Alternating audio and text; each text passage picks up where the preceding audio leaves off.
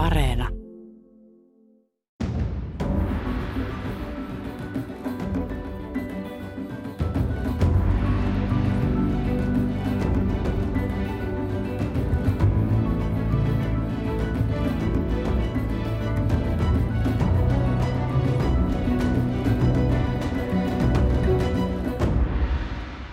Hyvää torstaista aamupäivää ja tervetuloa jälleen asiallisen talouspuheen äärelle. Tänään puhumme aiheesta, joka tavalla tai toisella koskettaa kaikkia meitä jossakin elämänvaiheessa.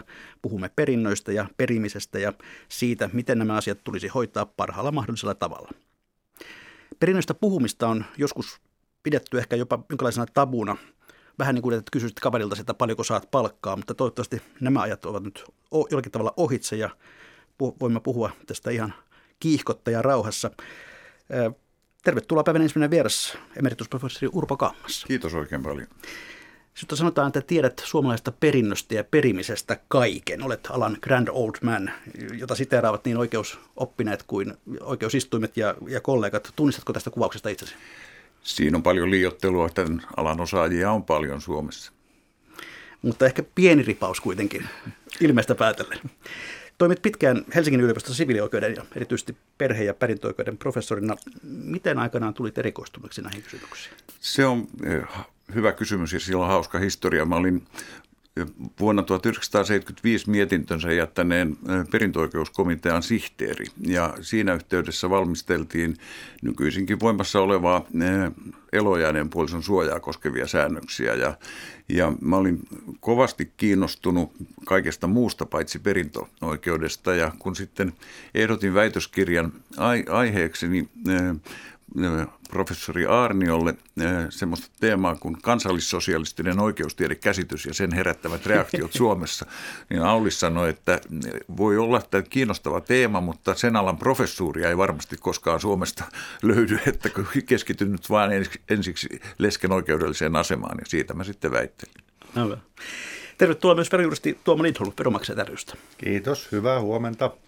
Niin teillä taitaa olla jonkinlainen, jos nyt ei mestari kisallissuhde, niin tämmöinen oppilas-opettajasuhde Urpo Kankaan kanssa. Pitää paikkansa. Istuin Urpon luennoilla 80-luvulla ja yritin saada sieltä kaiken mahdollisen irti, mitä, mitä luennoilta oli saatavissa.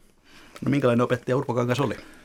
Erittäin mieleenpainuva ja, ja hyvä, koska itse nämä kysymykset, mitä työssäni teen, niin edelleenkin käsittelee näitä, näitä juttuja. No Tuomo Lindholm, olet itse arvioinut, että olet antanut yli 100 000 jäsenpuheluneuvoa 80-luvulta lähtien liittyen verotukseen ja omistamiseen ja, ja perintöihin. Melkoinen määrä tarinoita suomalaista todellisuudesta. Tuleeko äkkiä mieleen, että mikä olisi kenties erikoisin perintöön liittyvä kysymys, johon, joka sinulle on esitetty? No se on koko kansan kuva niin kuin armeijan käyneillä on, on se, että mahtuu monen muista sinne matkaan, että mitä yksittäistä on sieltä niin kuin mahoton kaivaa esille, mutta, mutta sanoisin, että kaiken, kaiken sieltä on oikeastaan, mitä, mitä nyt voi kuvitella, niin eteensä saanut. Aivan. No, olet vastannut näihin kysymyksiin neljällä eri vuosikymmenellä. Ovatko kysymykset pysyneet suurin piirtein samoina vai ovatko ne muuttuneet vuosien saatossa? No kyllä ne, tietysti kun lainsäädäntö muuttuu, niin sitä kautta kysymyksetkin on erilaisia, mutta niin kyllä ne aihepiirit, perimiset, avioerot, ne on sitä samaa ja tietysti verotus liittyy aina niihin. No, Urpo Kangas, olet muistaakseni joskus kehottanut varsinkin varttuneempaa väkeä käyttämään omaisuutensa oman elämän sulostuttamiseen sen sijaan, että miettisivät mahdollisimman suuren perinnön jättämistä. Muistanko oikein? Kyllä, ja se on hyvä neuvo edelleenkin. Ja näinä aikoina, jolloin on vaikeuksia ikään kuin päästä fyysisesti kauppaan, niin kannattaa tilata niitä palveluja verkosta, joita, joita sieltä saa ja, ja yrittää sillä tavalla hellitellä itseään. No, elätkö itse kuten opetat tässä asiassa? Aika lailla. Perinnöistä, niissä ei ole kysymys ihan pikkurahoista. Viime vuonna suomalaiset perivät 6,7 miljardin euron verran. Onko se oikea havainto, että, että suomalaiset nykyään perivät vuosi vuodelta enemmän?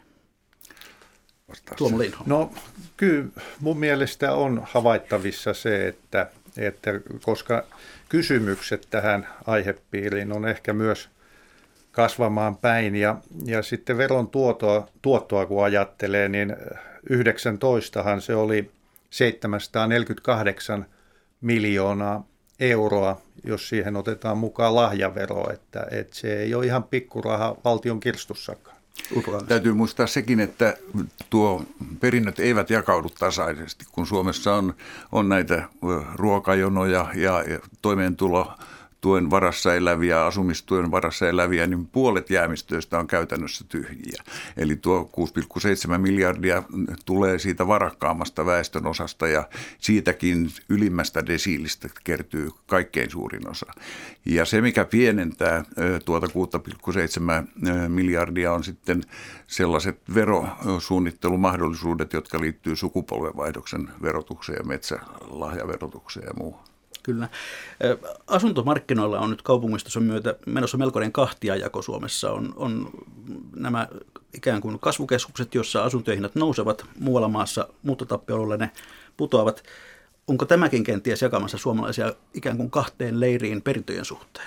No joo, varmasti. Ja käytännön esimerkkejä melkein päivittäin huomaan, huomaan siinä, että otan esimerkiksi vaikka eilen yhden keskustelun, jossa oli molemmat vanhukset poistuneet keskuudesta ja, ja viisi vuotta sitten niin pienessä kaupungissa kiinteistö, omakotikiinteistö oli arvotettu niin viisi vuotta sitten sataan tuhanteen ja, ja nyt sama kiinteistö 60 000 tänä päivänä, että aikamoinen pudotus viidessä vuodessa. Tämä on todellinen ongelma ja, ja toinen ongelma liittyy näihin uusien asuntojen rahoitusrakenteeseen. Nythän meillä voi asunnon ostaa, sen myyntihinta voi olla 100 000 euroa ja velaton hinta voi olla sitten 500 000 euroa ja sitten erikseen lunastettava tonttiosuudet. Ja jos tuossa asunnon hankinnan alkuvaiheessa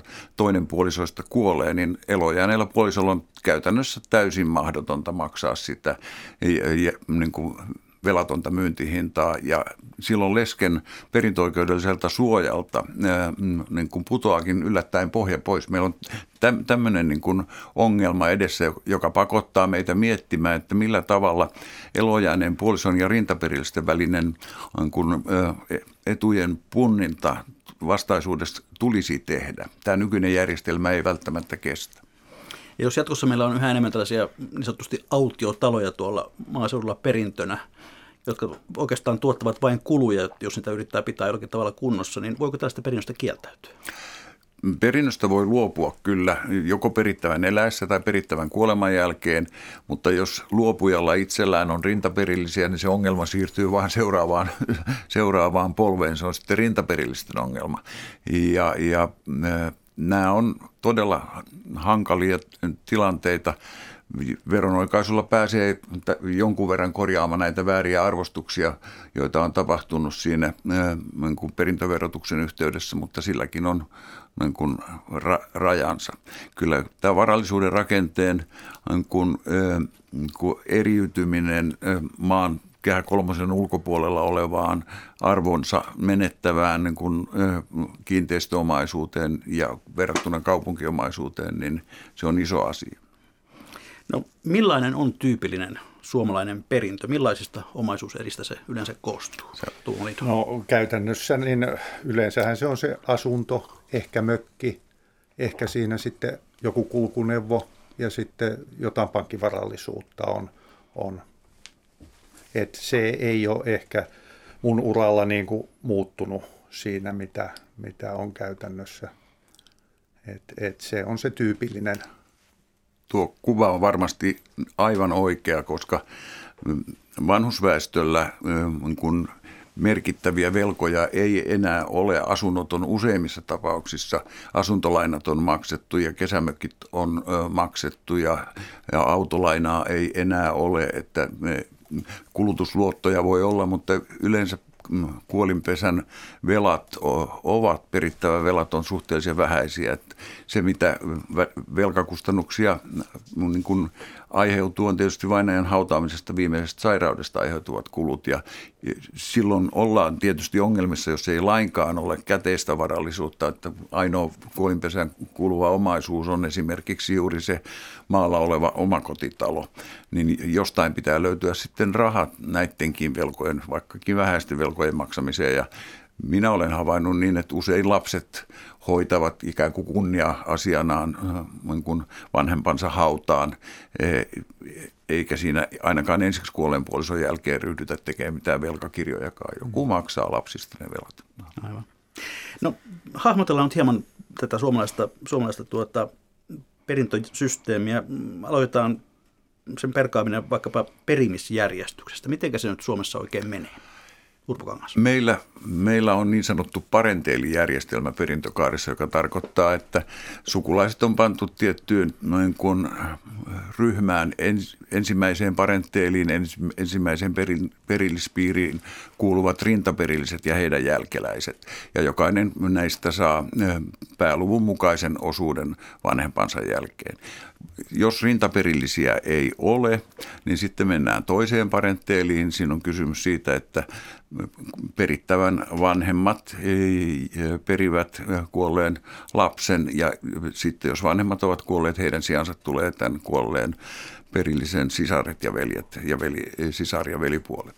No jos siinä on, jos perittävä on kuollessaan avioliitossa, niin puolisosuoja on rakennettu näiden ensimmäisen ja toisen parenteelin väriin, väliin sillä tavalla, että jos perittävältä ei jää kuollessaan rintaperillistä, mutta hän oli avioliitossa, niin tällöin leski perii ensiksi kuolleen puolison ja lesken kuoleman jälkeen lesken pesä jaetaan sitten ensiksi kuolleen puolison perillisten ja lesken perillisten kesken tasan puolittamisperiaatteen mukaan. Jos perittävä oli kuollessaan naimisissa ja häneltä jää rintaperillisiä, niin elojainen puolison suoja on rakennettu siten, että elojan puoliso saa hallita puolisoiden yhteisenä kotina käytettyä asuntoa ja tavanmukaista asuntoirtaimistoa ja eläessään jakamattomana hänen täytyy maksaa siitä ne vastikkeet, mitä sen asunnon ylläpitämisestä aiheutuu, mutta lapset saa perinnön vasta sitten, kun elojäänyt puoliso kuolee. Ne voivat jakaa muun pesään kuuluvan omaisuuden lesken eläessäkin, mutta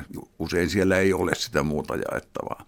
Sitten jos ei ole, ei jää leskeä eikä toisen parenteelin perillisiä, niin sitten mennään kolmanteen parenteeliin, eli isovanhempien parenteeliin, vaihteiliin ja tämmöinen tilanne on hyvin harvinaista, että kun lapsen lapsi kuolee, niin isovanhemmat saa muutama prosentti korkeintaan vuodessa perinnöistä ohjautuu tänne isovanhempien parenteeliin. Ja sitten se, mikä, missä pe, ö, perimispiirin raja menee, on, niin serkut eivät peri. Eli jokaisen, joka haluaa jättää serkulleen omaisuutta, pitää sitten testamentilla määrätä siitä. Ja jos serkut ovat lähimpiä perillisiä, eikä muita, eikä testamenttia löydy, niin silloin meille tulee valtion jäämistösaanto, eli valtion konttorille tehdään ilmoitus siitä, että nyt on kuollut henkilö jättämättä perillisiä ja sitten valtio tekee sillä omaisuudella pidättää käytännössä siitä itsellään rahavarat ja antaa ne huonossa kunnossa olevat kiinteistöt kunnille eteenpäin. Se oli hyvin koko kaiken kattava vastaus. Näkee, että professori alansa hallitsee. Ehm, tuota, minkälaiset ovat sitten sellaiset tavallisimmat virhekäsitykset perimisjärjestyksestä tai perimisestä ylipäätään? Se ehkä liittyy lesken asemaan. Ehm, uskoisin, että Suomessa on sama ongelma hieman kuin Ruotsissa, että ehm, avopuolison oikeudellinen asema on erittäin heikko verrattuna aviopuolison oikeudelliseen asemaan. Ja, ja maahanmuuttajien keskuudessa ja sellaisten henkilöiden keskuudessa, jotka eivät tätä, voisi sanoa, yhteiskunnan juridista mikrorakennetta ymmärrä, niin on usein kuvitelma siitä, että avoleskikin olisi suojattu ö, puolison kuolemantapauksessa. Mutta näin ei ole asianlaita, vaan, vaan avolesken kun ö, suoja perustuu hyvin, voisi sanoa, vaatimattomaan hyvitykseen, johon hän on oikeutettu avoliittolain nojalla ja sitten perintökaaren kahdeksan luvun nojalla jäämistöstä maksettavaan avustukseen. Tuomo Käytännössä on törmännyt siihen, että ainakin iäkkäillä leskillä on monesti, nimenomaan avioleskillä on se käsitys, että he perisivät jotain automaattisesti, vaikka vainajalla on rintaperillisiä. Eli hyvin monesti luullaan sitä, että, että sitä pesästä kuuluu sitten leskelle puolet ja lapsille toinen puoli. Eli, eli sotketaan tavallaan sitä ajatusta, ei, ei ymmärretä niin kuin tätä avioliittolain ja perintökaaren yhteyttä siinä, että Toi on tärkeä, tärkeä niin kuin havainto. Se on nimenomaan meidän jäämistöjärjestelmä edellyttää sen taustalla olevan aviovarallisuusjärjestelmän ymmärtämistä ja hallitsemista. Ja vasta sitten, kun on niin selvitetty aviovarallisuussäännöstön merkitys siihen, miten suuri jäämistö on, siirrytään jäämistöoikeuden puolelle. Ja, ja mä olin törmännyt tuohon samaan väärinkäsitykseen usein. Toinen väärinkäsitys on sellainen, että niissä tapauksissa, joissa leski on perinyt ensiksi kuolleen puolison ja hän saa siihen eläessään täyden määräämisvallan tähän perittyyn omaisuuteen. Leski kuvittelee, että hänellä on testamenttaamisvalta koko pesän omaisuuteen ja hän saattaa tehdä testamentin sellaisesta omaisuudesta, joka lain mukaan kuuluukin sen ensiksi kuolleen puolison toissijaisille perillisille.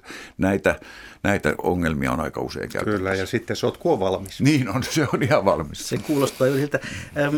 Puhutaan rintaperillisten lakiosasta, eli sitä, että testamentillakaan heitä ei voi ohittaa, mutta usein erilaisissa draamoissahan me kuulemme, miten joku suvun päämies ilmoittaa tekevänsä lapsensa perinnöttömiksi, koska he ovat niin kelvottomia. Onko se Suomessa mahdollista? Se ilmeisesti on mahdollista, mutta kovin harvinaista. Meillä se on lain mukaan mahdollista ja meidän lakiosajärjestelmä periaatteessa on, on niin tehokas, että perittävä voi ani harvoin saavuttaa sen toivomansa lopputuloksen. Tämän draamoista niin kun, e, poimittu esimerkki, se liittyy common maihin usein, joissa ei ole lainkaan lakiosajärjestelmää. Englannissa ja Yhdysvalloissa perittävä voi sanoa, että hän ei pidä sinusta, rintaperillinen olet loukannut minua, minä jätän sinut täysin perinnöttömäksi. Meillä e, perinnöttömäksi tekeminen on sidottu hyvin tiukkoihin edellytyksiin perillisen on mm, tullut loukata perittävää rikollisella teolla, esimerkiksi surmaamistilanteessa surmaa jonkun perittävälle läheisen henkilön tai pahoinpitelee väkivaltaisesti, tai perillinen elää kunnianvastaista ja arvotonta elämää, ja tämän tyyppinen kunnianvastainen ja arvoton elämä, niin se, se on ihan mikä tahansa, niin kuin voisi sanoa, käyttäytyminen ei täytä sen tunnusmerkistöjä. Meillä on katsottu oikeuskäytännössä, että perillinen, joka ei pidä lainkaan yhteyttä vanhempiinsa, niin tällä perusteella häntä ei voida tehdä perinnöttömäksi. Ja rattijuopumusrikokset tai jotkut muut rikokset eivät ole sellaisia. Sen sijaan perittävän pahoinpitely on, on jo sellainen teko, joka oikeuttaa perinnöttömäksi tekemiseen. Mutta usein per, perittävä ei saavuta sitä toivomansa tulosta sillä, sillä jos tällä rintaperillisellä itsellään on lapsia, niin se rintaperillisen lakiosaa vastaava osuus menee sitten tämän rintaperillisen omalle lapselle siinäkin tapauksessa, että se rintaperillinen tehdään perinnöttömäksi. Just. Ja tähän tosiaan, että se perinnöttömäksi tekemisen peruste on määrättävä testamentissa. No. Juuri näin. Menemme testamentin tekemiseen hieman tuonempana, mutta mennään nyt siihen tilanteeseen, että tämä valitettava poistuminen keskuudesta on tapahtunut ja sitten syntyy kuolinpesä. Mikä se, mikä se kuolinpesä oikein on ja puhutaan kuolinpesän osakkaista, keitä he ovat? Tämä on, kuolinpesä on elinpesän veroinen järjestelmä. Mulla yksi taiteilija kerran, kerran sanoi, että aina te juristit puhutte kuolinpesistä. Että hän olisi paljon kiinnostuneempi elinpesän jakamisesta, että isällä on paljon varallisuutta ja isä ei vaan suostu kuolemaan. Kuolinpesän osakkuus on no on, määräytyy juuri näin perillisaseman perusteella, että ne, jotka ovat lain mukaan perillisen asemassa, ovat sitten tämän kuolinpesän osakkaita. Lisäksi kuolinpesän osakkaita ovat yleistestamentin saajat, eli sellaiset henkilöt tai julkisyhteisöt, joille on määrätty suhteellinen osa perinnöstä. Eli kuolinpesässä voi olla, olla paljon luonnollisia henkilöitä. Normaalikuolinpesässä, jos ajatellaan tavallista suomalaista perhettä, niin siellä on leski ja kolme lasta tai neljä lasta ja sitten kuolleen rintaperillisen pari lasta. Se on semmoinen yksi mahdollinen kuolinpesäkonstellaatio. Sitten siellä voi olla yleistestamentin saaja, mutta jos mennään toiseen parentteeliin, sinne siis veljien ja sisarten um, ja niiden jälkeläisten eh, joukkoon, niin kuolinpesässä voi olla jopa toista sataa. Eh, kerran laskettiin jossain pohjanmaalaisessa kuolinpesässä, että oli yli 200 toisen parentteelin perillistä. Et se on epälukuinen joukko, mutta se on Kuolinpesässä tapahtuu, se on päätöksentekojärjestelmä. Kuolinpesän osakkaat päättävät kaikki yhdessä yksituumaisesti siitä, millä tavalla kuolinpesä selvitetään jakokuntoon. No sitten laaditaan perukirja. Mikä sen merkitys on Tuomo Lidon? No sillähän on monta merkitystä ja sen käytännön merkitys on erittäin suuri. Ja minun mielestä se on pesän tärkeimpiä papereita, vaikka monesti toisin luullaan, koska jatkossahan sitä tarvitaan eri puolilla. Sitä kysytään pankeissa, sitä kysyy isännöitsijä, jos siellä on asuntoja, sitä kysytään maanmittauslaitoksella, jos haetaan kiinteistölle lainhuutoa, sitä kysytään oikeastaan aina, kun asioidaan pesän puolesta. Ja, ja siihen tulenkin, että sen laatiminen on syytä tehdä huolella, koska, koska esimerkiksi tämmöisinä aikoina nyt kun eletään ja, ja jos siinä on puutteita ja pitäisi esimerkiksi vaikka sitten realisoida jotain pesää kuuluvaa ja asioidaan siellä pankin kanssa ja pankki toteaa, että tältä sukuselvityksestä puuttuu jotain välistä, niin asiat tyssää pankissa siihen ja ajatellaan vaikka pörssikursseja, että, että mikä tappio siitä voi koitua sitten, jos ei päästä myymään sovittuna aikana. Mitä kaikkea perukirja pitää siellä? Äh, siis käytännössähän siinä tietysti tärkeimpänä on just tämä osakasluettelo, että ketkä on oikeutettuja osallistumaan pesän hallintoon ja sitten tietysti siellä mainitaan äh, testamentti, avioehto. Ja jos perittävä on ollut aikaisemmin naimisissa, sinne täytyy ottaa tieto siitä, onko ositus toimitettu sen aikaisemman aviopuolison välillä. Ja, ja tämä usein on se hankala rasti, koska ihmiset eivät säilytä asiapapereitaan huolella ja vanhaan eksään ei välttämättä ole enää pidetty mitään yhteyttä sen avioeron jälkeen. Ja, ja tämän tyyppiset tiedot avioehtoasiain rekisteristä täytyisi ottaa ote, jos ei tiedetä, onko vanhemmilla ollut avioehtoa. Sekin on usein sellainen asia. Lapset luulee, että vanhemmat ovat eläneet niin kuin tekemättä avioehtoa, mutta sieltä saattaa sellainen löytyä ja se sitten vaikuttaa siihen jäämistön suuruuteen, mitä sinne kuuluu vai ei. Kyllä, ja tähän yksi tärkeä näkökohta, väittäisin, että useat juristitkaan ei tule tätä ajatelleeksi, että siellä kun tehdään nyt sitten, niin perukirjaa toisen kuolleen puolison jälkeen, niin yleensä just tätä, että onko avioehto ollut olemassa, mutta harvemmin aletaan miettimään sitä, että vainajan tai lesken omilla vanhemmilla on saattanut olla testamentti, jossa on ollut avio-oikeuden poissulkeva määräys. Ja se sitten tietysti vaikuttaisi myös tässä vainajan perukirjassa. Ja jos tätä ei kaiveta, niin sehän lähtee menemään sitten väärään suuntaan se yhtälö. Se on ja sama, sama liittyy näihin elin ja aikaisiin lahjoituksiin. Lahjakirjassahan voidaan määrätä, että lahjansaajan aviopuolisolla ei ole avio-oikeutta lahjoitettuun omaisuuteen ja nykyisin voisin sanoa, että kaikkiin merkittävimpiin lahjoituksiin tällainen määräys liitetään ja, ja se aivan ratkaisevalla tavalla vaikuttaa siihen jakosuhteeseen. Ja juuri tämä testamentissa oleva avio-oikeusmääräys ja on, on niin kuin tärkeä kaivaa ja kun meillä ei ole asio, asiakirjojen rekisteröintimahdollisuutta. Test, meillä ei ole testamenttiasiain rekisteriä, josta voisi tämmöisen isovanhempien testamentin löytää, niin, niin täytyisi olla joku semmoinen perikunnan arkisto kotona kuitenkin tärkeimmät paperit sellaisessa järjestyksessä, että ulkopuolinen ihminen, joka tulee sinne perittävän kuoleman jälkeen, niin tietää, että aha, tässä on se kansio, jossa pappa säilytti näitä tärkeitä papereita, että aloitetaan tämä se, perunkirjoituksen ja pesän selvittäminen tästä aineistosta. Joo, ja tässä kun paljon puhuttu äh, lööpeissä näistä kuolinsiivouksista, niin yksi tärkeä olisi nimenomaan hoitaa ne paperit kuntoon, että ne tärkeät Ei paperit... heittää pois niin, niin tärkeät mm. paperit löytyy. Aivan. No. no perintönä on usein nimenomaan paljon muuta kuin ihan riihikuivaa rahaa. Miten kuolinpesän arvo määritellään? Verotuksessahan se on kuolinpäivän käypä hinta, markkinahinta, mm. hinta mikä olisi vieraiden kesken käytävässä kaupassa. Se koskee sekä kiinteistöjä että... Kaikkea että... omaisuutta lähtökohtaisesti, ellei mennä sitten näihin huojennussääntöihin yritysperinnöissä ja maatilaperinnöissä, jossa jatketaan sitä toimintaa. Ja...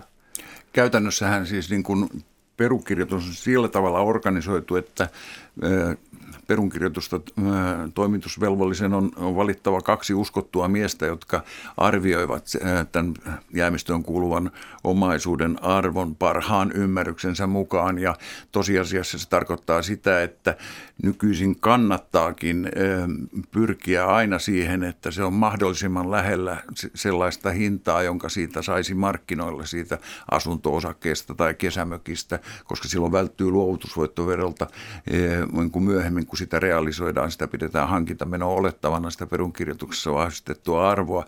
Ja kotiirtaamisto on sitten taas sillä tavalla hankalammin arvioitavissa, että usein se on perittävälle ollut rakasta ja, ja merkittävää, mutta ne esineet ovat käytössä jo todellisuudessa menettäneet markkina-arvonsa.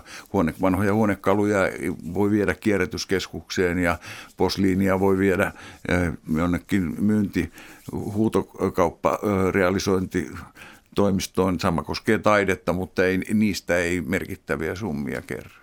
Mm. Tässä on just tosiaan tärkeää nähdä, että kysymys ei ole pelkästään perintöverosta, vaan sitten mahdollisesta myyntiverosta, kun mm. sitä perittyä omaisuutta myydään. Ja siinä on sitten tärkeää nähdä myös se, että äh, jäämistöosituksella voidaan tähän arvostukseen sitten vaikuttaa omaisuutta myytäessä, että siinä täytyy se koko palapeli nähdä. Kuulostaa siltä, että amatöörin ehkä ei kannata lähteä perukirjaa kirjoittamaan. Äh, siis jos minulta kysyy, niin hyvin simppeleissä pesissä näkisin sen mahdollisena, mutta se on väärä paikka säästää. Se on, ilman muuta se on todella näin. Siis normaali kuolinpesässä ei laajamittaista pesänselvitystä usein tarvitse sen enempää tehdä kuin huolella laadittu perukirja. Ja sen jälkeen, kun se on, siihen on kaikki dokumentit kerätty, siinä omaisuus on arvostettu, määritetty avioosa, ilmoitettu siitä, vetoa, vetoako leski tasinkoitu oikeutensa ja, ja ö, nämä kaikki tiedot on olemassa, niin sen jälkeen ö, seuraavassa vaiheessa voidaankin toimittaa sitten perinnön jako. Perinnön jako voidaan toimittaa ennen perintöveropäätöstäkin, jolloin sitten on toimitettava vain verottajalle se jakokirja jäljennös, mutta usein näissä pienissä pesissä odotetaan ensin perintöveropäätöstä ja sitten jaetaan omaisuutta. Kyllä, ja tähän, tähän liittyy vielä sekin, että, että se perintöverohan on maksettava huolimatta siitä, jaetaanko pesä lesken eläessä vai mm. ei. Tuossa tuli jo pari sellaista termiä, jotka olivat täällä käsikirjoituksessa seuraavina esillä, eli, eli mm, silloin kun perinnön jättäjä on ollut avioliitossa, niin puhutaan niin sanotusta avio-oikeu- lesken avio-oikeudesta ja tasingosta. Mitä nämä termit tarkoittavat? Aviovarallisuusjärjestelmän rakenneosia. Aviovarallisuussysteemi on, on, on sellainen, että puolisot ovat muodollisesti avioliiton aikana sen omaisuuden omistajia, jonka he ovat ennen avioliittoa tai avioliiton aikana saaneet. Meillä puhutaan omaisuuden erillisyysjärjestelmästä. Mutta sitten kun tulee ositusperuste, joka tässä tapauksessa on kuolema, niin silloin lasketaan kummankin puolison avio-oikeuden alaisen omaisuuden säästö yhteen. Saadaan siis yksi summa, joka jaetaan kahdella ja nyt voidaan verrata sitä niin kuin osamäärää siihen puolisolle kuuluvan niin kuin omaisuuden määrään. Ja, ja jos, se, jos ne poikkeavat toisistaan, niin kuin miltei aina poikkeavat, niin silloin tasingolla tasataan. Tasinko on erä, jolla puolison omistamaa omaisuutta siirretään toiselle puolisolle. No nyt tähän kuolemantapaukseen liittyy niin sanottu elonjääneen puolison tasinkoprivileegi. Eli jos leski on varakkaampi kuin ensiksi kuollut puoliso, niin lesken ei tarvitse antaa tasinkoa ensiksi kuolleen puolison perillisille lainkaan. Eli jos leskellä on 900 ja ensiksi kuolleella puolisolla oli 100, niin leski ottaa sen 900, kun se ilmoittaa, että hän vetoaa tasinkoitu oikeutensa ja sen muodostaa se jäämistö, joka jaetaan sitten rintaperillisten kesken. Joo, ja verottajalle riittää perukirjassa oleva merkintä tähän tasinkoprivilegiin on vetoamisesta mutta siviilioikeudellisestihan se ei ole valmis. Se ei ole valmis ositus silloin vielä. Se täytyy, mm. se täytyy erikseen tehdä jäämistöositus. Hyvät kuuntelijat, kuuntelette ohjelmaa Mikä maksaa, jossa tällä viikolla käsittelyssä perinnöt, suomalainen perintöjärjestelmä ja täällä vieraana emeritusprofessori Urpo Kangas ja Tuomo Lindholm, verojuristi Veronmaksajat rystä. Tähän saakka me olemme puhumaan tavallaan perinnönjaosta, joka on tehty oloissa, jossa ei ole testamenttia. Mutta mm, nyt on varmaan korkea aika puhua pari sanaa testamentista ja sen tekemisestä. Kenelle tai missä tilanteessa te aivan erityisesti suosittelisitte testamentin tekemistä? Aina, jos on omaisuutta. Sanoo Tuomo Lindholm. Ehkä juuri sen vuoksi jopa sellaisessa tapauksessa, että perittävältä on vain yksi rintaperillinen. Jos hän haluaa liittää testamenttiinsa määräyksen siitä, että saajan aviopuolisolla ei ole avio-oikeutta siitä testamentin nojalla saatuun omaisuuteen tai sen sijaan tulleeseen omaisuuteen, niin tällä tavalla eh, tämä testamentissa oleva avio-oikeusmääräys suojaa, pitää huolen siitä, että mahdollisessa oman lapsen avioerotilanteessa tämä su- suvulle kuulunut omaisuus ei osituksessa mene sitten tämän entisen rintaperillisen entisen puolison mukana, mukana, joka herättää usein katkeruutta, jos näin pääsee käymään, ja näin kyllä usein pääsee käymäänkin. Et testamentti kannattaa tehdä aina. Kyllä, ja tuohon vielä sitten, että jos se on aviossa ja on lapseton, niin sitten se puoliso pääsisi perimään, niin sitten kannattaa miettiä tätä toissijaismääräystä myös siinä Kyllä. testamentissa.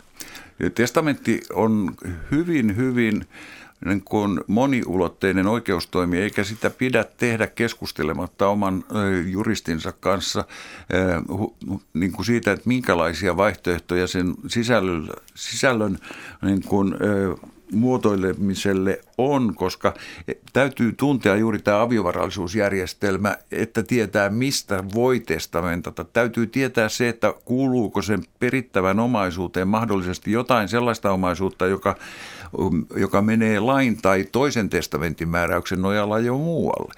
Täytyy tietää, mistä ihmisellä on oikeus määrätä ja sitten, sitten vasta tehdä se testamentti. Eli, eli tässä on just se, mitä professori sanoo, että ei li, riitä pelkästään perintökaaren tunteminen, vaan on lähdettävä liikkeelle avioliittolain ja perintökaaren kokonaispaketista. Kyllä, se on nimenomaan juuri näin. No mihin kaikkeen testamentilla voi vaikuttaa? Testamentilla voi vaikuttaa jakosuhteeseen. Se on nyt hyvinkin yleinen, yleinen tapa. Vanhemmilla voi olla erityistä tarvetta antaa jollekin lapsistaan vähän enemmän kuin muille esimerkiksi siksi, että yksi heidän lapsistaan on pysyvästi invaliditeetin tai jonkun muun vuoksi kykenemätön itse hankkimaan itselleen asuntoa ja muilla on jo sellaiset. Tämä voi olla hyvä motiivi Omaisuutta voi testamentilla lahjoittaa hyvän tekeväisyystarkoituksiin, kulttuurisille säätiöille, sairaanhoitoja, tieteellistä tutkimusta tekeville rahoittaville säätiöille.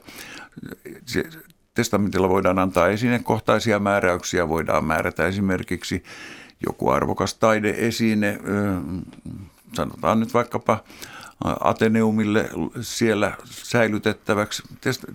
Vain mielikuvitus asettaa ne rajat, mitä, millä testamentilla voidaan antaa määräyksiä. Kyllä. Mutta sitten niin sanottua lakiosaa sillä ei voi kuitenkaan sivuuttaa. Ei, ei voi. Ja sitten tietysti se tosiaan, että testamentillahan voidaan määrätä, kuka halutaan sinne, jos ei ole luonnollista pesän osakasasemaa, että halutaanko joku ulkopuolinen vielä pesän osakkaaksi sinne tekemällä yleistestamenttia. Mm. Ja se on tietysti yksi, mutta sitten veromielessä, niin testamenttihan on erittäin tärkeä verosuunnitteluväline. Niin, meillähän on nyt korkeimman hallinto-oikeuden ratkaisukäytännössä omaksuttu sellainen kanta, että testamenttiin voi rakentaa sisään tämmöisen eräänlaisen tarjoiluvadin, josta perillinen voi valita sitten itselleen verotuksellisesti edullisimman niin kuin kakun palasen siitä, siitä perinnöstä. Ja tämä tarjoaa niin kuin todella paljon verosuunnittelumahdollisuuksia ja, ja sitä onkin käytetty sen, sen ratkaisun antamisen jälkeen usein. No mitä me tiedämme siitä, kuinka moni suomalainen on tehnyt testamentin? Meillä ei ole, niin kuin mä jo tuossa mainitsin, mitään testamenttiasian rekisteriä, josta kävisi ilmi, kuinka monta testamenttia meillä on tehty. Tätä on tutkittu tutkimalla sitä, että kuinka usein vuodessa myönnetään lainhuuto testamentin perusteella ja kuinka usein tapahtuu tämmöisiä omistajan kirjauksia. Ja hyvä arvio on, että testamentteja tehdään ehkä noin 20 000, eli pikkasen alle puolet ähm, kun perinnönjättäjistä tekee testamentti, mutta toisaalta kun muistetaan se, että puolet pesistä on tyhjiä, tyhjästähän ei kannata testamentilla määrätä, että jos ihminen on varaton, niin silloin testamenttia ei, sen tekemisessä ei ole juurikaan mieltä, mutta puolet äh, jäämistä omaisuudesta kuuluu sinne varakkaimpien ihmisten mm, tai mm, niin kuin kuolinpesiin ja silloin testamentti kannattaa tehdä. Enpä kysynyt teidän varakkuudesta, mutta kysynpä, että onko teille testamentit tehty? Totta kai. On, on, on. Selvä. No tuota, tuosta testamentin tekemisestä, niin kuinka tarkkaan se on sitten säädelty, että mitä, siihen, mitä siinä pitää olla? Testamentti on äärimmäisen muotosidonnainen oikeustoimi siinä mielessä, että siinä pyritään sen laatimista koskevilla oikeusohjeilla varmistamaan se, ettei kukaan pääse käyttämään testamentin tekijää niin kuin hyväkseen siinä laatimistilanteessa. Siinä on e, niin kuin muotosäännökset ovat ankarat. Testamentin tekijän on itse allekirjoitettava testamentti kahden todistajan ollessa yhtä aikaa läsnä e, paikalla ja heidän täytyy varmistua siitä testamentin tekijän e, testamentin tekokelpoisuudesta, kyvystä tehdä testamentti ja todistajien tulee olla esteettömiä. Pyritään silläkin tavalla varmistamaan se, ettei kukaan tule sinne taivuttelemaan testamentin tekijää tekemään testamenttia hyväksi, omaksi hyväkseen. Ja sitten, jos näitä muotosäännöksiä on tarkoin noudatettu ja laadittu asianmukainen testamentti, niin, niin e, sen jälkeen se testamentti pitää säilyttää – jos mahdollista, tallelokerossa, no pankit valitettavasti vähentävät tallelokeroiden määrää tällä hetkellä. Silloin se on perheraamatun välissä mm, saarnaajan kohdalla kaikella on aikansa. Siinä välistely voi, voi löytää usein testamentin. Ja turvallisessa paikassa se pitäisi kuitenkin säilyttää. Niin se on kai olennaista, että se ei jää itselle se tieto, missä se testamentti on, vaan joku useampi tietää, että mistä se Kyllä, mistä mutta tähänkin liittyy mm. sitten mielenkiintoisia juttuja, että ajatellaan tilannetta, että sä teet useamman kappaleen. Juristille yksi ja itselle yksi ja vuodet vierii ja ikää tulee ja vanhoilla päivillä sitten haluatkin muuttaa tahtos ja revit sen paperin ja unohdat, että juristilla on toinen kappale. Tämä on, tämä on hyvin vaikea ongelma. Sen takia suositeltavaa on, että testamentti tehtäisiin vain yhtenä kappaleena. Se, se on, Olen samaa mieltä. Jo, se, on, se on nimittäin aiheuttaa nämä testamentin allekirjoitetut kaksoiskappaleet vaikeuksia sen arvioimisesta, onko testamentti tullut tehokkaasti peruutettua vai ei. Sillä testamentin peruuttaminen meillä on yllättävää kyllä, se on vapaamuotoinen oikeustoimi verrattuna testamentin tekemiseen. Ja testamentti voidaan peruuttaa repimällä se, ja se voidaan peruuttaa yliviivaamalla testamentin teksti tai, tai tuhoamalla se millä tavalla tahansa. Ja, ja, ja silloin tärkeintä on se peruuttamistarkoitus ja peruuttamistahto. Jos sellaista on vapaamuotoisesti, niin silloin tämä ankaran muotosidonnainen testamentti menettää merkityksensä. Ja jos sitten on kaksoiskappale jossakin, sitten ollaan sormi suussa, että mitä, tuliko se nyt peruutettua tehokkaasti. No mitä sellaisessa tilanteessa tapahtuu, jos on ikivanha testamentti jossakin lakimiehellä ja sitten jonkun toisen lakimiehen kanssa kirjoitettu myöhempi testamentti? Niin kumpi pätee? Normaali menettely on nykyisin silloin, kun ammattilaiset tekevät, avustavat testamentin teossa, on se, että siinä testamentissa, viimeisessä testamentissa nimenomaisesti samanaikaisesti peruutetaan kaikki aikaisemmin annetut testamenttimääräykset. Silloin ei synny epätietoisuutta siitä, että onko tämä testamentti niin kuin vanha testamentti voimassa. Pulma on se, että meillä voi olla testamentteja, jotka ovat osittain päällekkäisiä. Joku henkilö on voinut määrätä esimerkiksi aikaisemmassa testamentissaan kesämökin ja siellä olevan irtaimenomaisuuden yhdelle lapsistaan, ja sitten sama henkilö tekee myöhemmin testamentti, jossa määrää asuntoosakkeet jollekin muulle. Ja nyt ne testamentit eivät koske samaa omaisuutta, ja silloin saattaa tulla kaksikin testamenttia yhtä aikaa sovellettavaksi jäämistöä jaettaessa. Joo. Ja tähän problematiikkaan ehkä liittyy vielä sitten sekin, että, että on tehty se testamentti ja ajatellaan, että se riittää. Ei mietitä mm. vuosien saatossa, että onko ihmiset muuttuneet, onko omaisuus muuttunut ja, ja muutkin faktat. Että mun mielestä on syytä muutaman vuoden välein ajatella, että vieläkö se on minun tahto, että olisiko syytä päivittää, koska huonoin paperi voi olla myös se päivittämätön testamentti. Tämä pitää erityisesti paikkaansa silloin, kun perittävä myy sellaista omaisuutta, jonka hän on testamentissa jo niin kuin määrännyt jollekin. Hän on saattanut ajatella, että tämä asunto sopisi nyt vaikka minun tyttärelleni sitten minun kuoleman jälkeen, mutta hän on joutunut myymään sen asunnon, siirtyä kun on siirtynyt palveluasumisen puolelle, ei ole enää ollut varaa pitää sitä asuntoa ja sitten hänen kuolemansa jälkeen tulee testamentti, jossa on määräyksiä omaisuudesta, joka ei ole enää tallella. Ja perintökaaressa on erityinen luku siitä, miten testamenttia täytyy tulkita tämmöisissä epätietoisissa tapauksissa ja siellä olevissa oikeusohjeissa on yksi eh, määräys siitä, että jos tietty omaisuus, josta on määrätty testamentilla, ei ole tallessa perittävän kuollessa, niin testamentti on siltä osin tehoton. No jos nyt tässä joku haluaa tehdä testamentin, niin kenen puoleen on syytä kääntyä? Katso, tässä on kaksi, kaksi asiantuntijaa, mutta ilmeisesti myös pankeista ja vakuutusyhtiöistä voi siis, sanoa Siis ensinnäkin suosittelen, että on perehtynyt perhe- ja perintöoikeuteen ja, ja sitten tietysti olisi ehkä hyvä vähän verotustakin osata. Että. Kyllä, minusta, minusta on aiheellista niin kuin kyllä kääntyä ensisijaisesti omalla paikkakunnalla toimivan asianajajan puoleen, koska heillä on niin kuin varmaan kaikkein laajamittaisin kokemus kokemus siitä eh, kokonaisuudesta, siitä miten eh, siihen vaikuttaa aviovarallisuussäännöstö. He osa, osaavat tehdä oikeita kysymyksiä siitä, että mistä voi testamentin tehdä, ja he tuntevat myös verotusta. Pankit ovat hyvin taitavia, kyllä nykyään pankkien notariaattiosastot, eh, ainakin täällä private banking puolella, siellä, sieltä löytyy hyvää osaamista, ja he hoitavat myös näitä suurempia mm, varallisuusmassoja ammattimaisesti mutta kyllä todellakin lakimiehen puoleen kannattaa kääntyä. Ja jos se nyt maksaa sitten muutaman sen se testamentin laadinta, niin, niin se ei sen kokonaisuuden kannalta ole mikään, mikään suuri meno. Mm. Ja tähän, jos saan lisätä vielä, niin se tosiaan, että se taustatyö siinä on se kaikista tärkein. Mm. Eli selvitetään sen perheen varallisuus, mm. otetaan myös ne vakuutukset huomioon, mitä siellä on jo kenties tehty luovutuksia, koska kaikki vaikuttaa kaikkeen.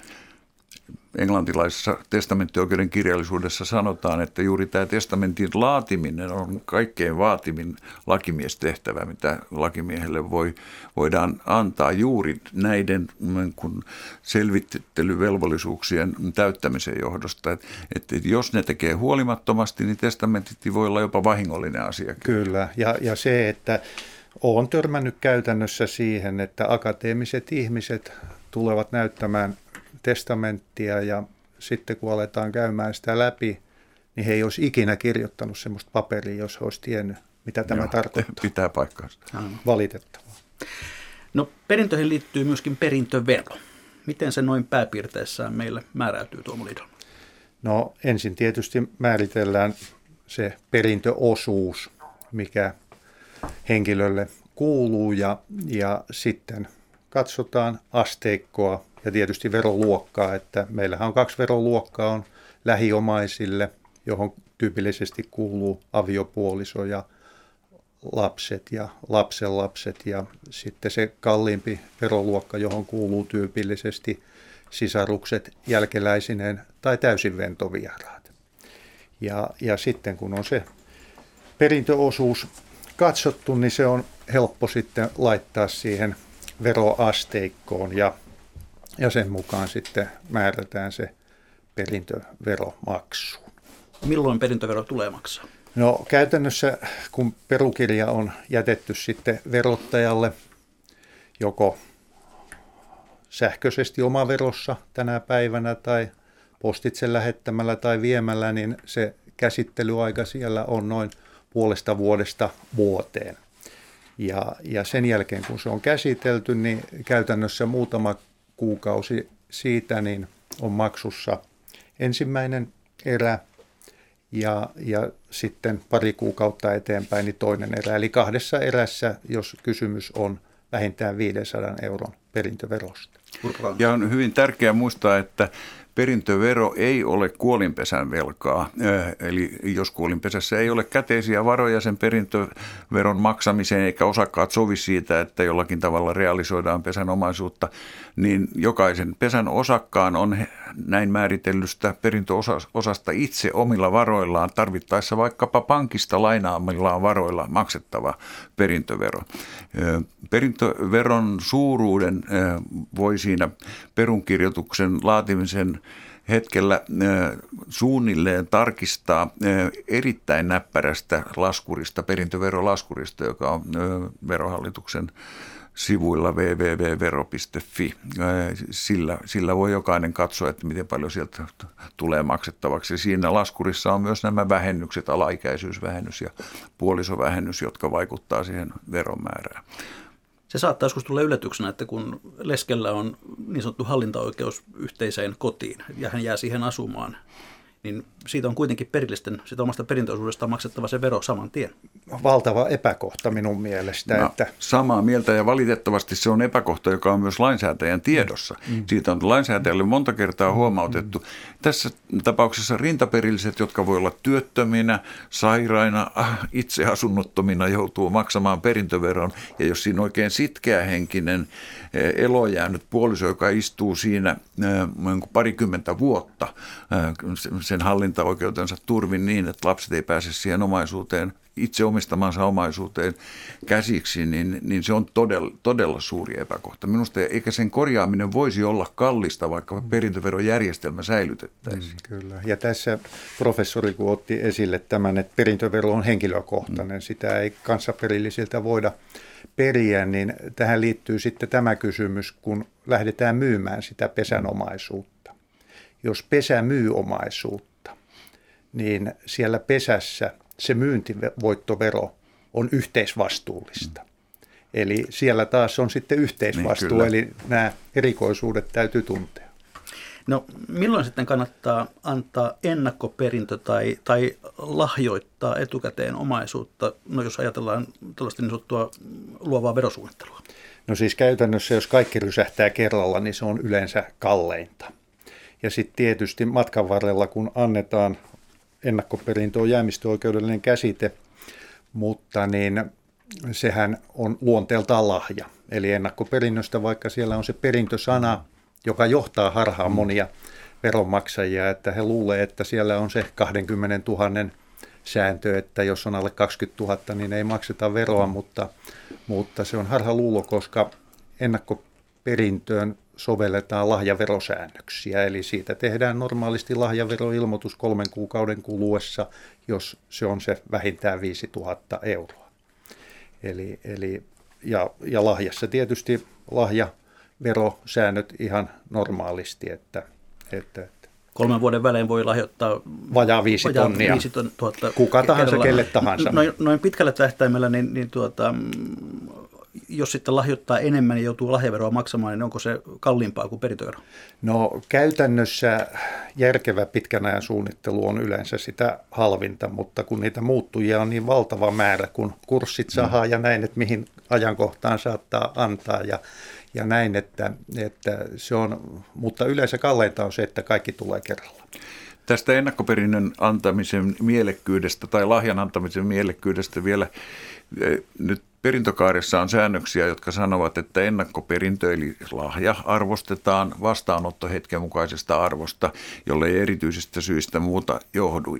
Tämä tarkoittaa sitä, että sen lahjan antamisen jälkeen, kun rintaperillinen on rintaperillisen saama omaisuus, lain mukaan oletetaan ennakkoperinnöksi, ellei sitä ennakkoperintöolettamaa ole kumottu lahjaa annettaessa, niin rintaperillinen saa siitä lahjasta tuoton.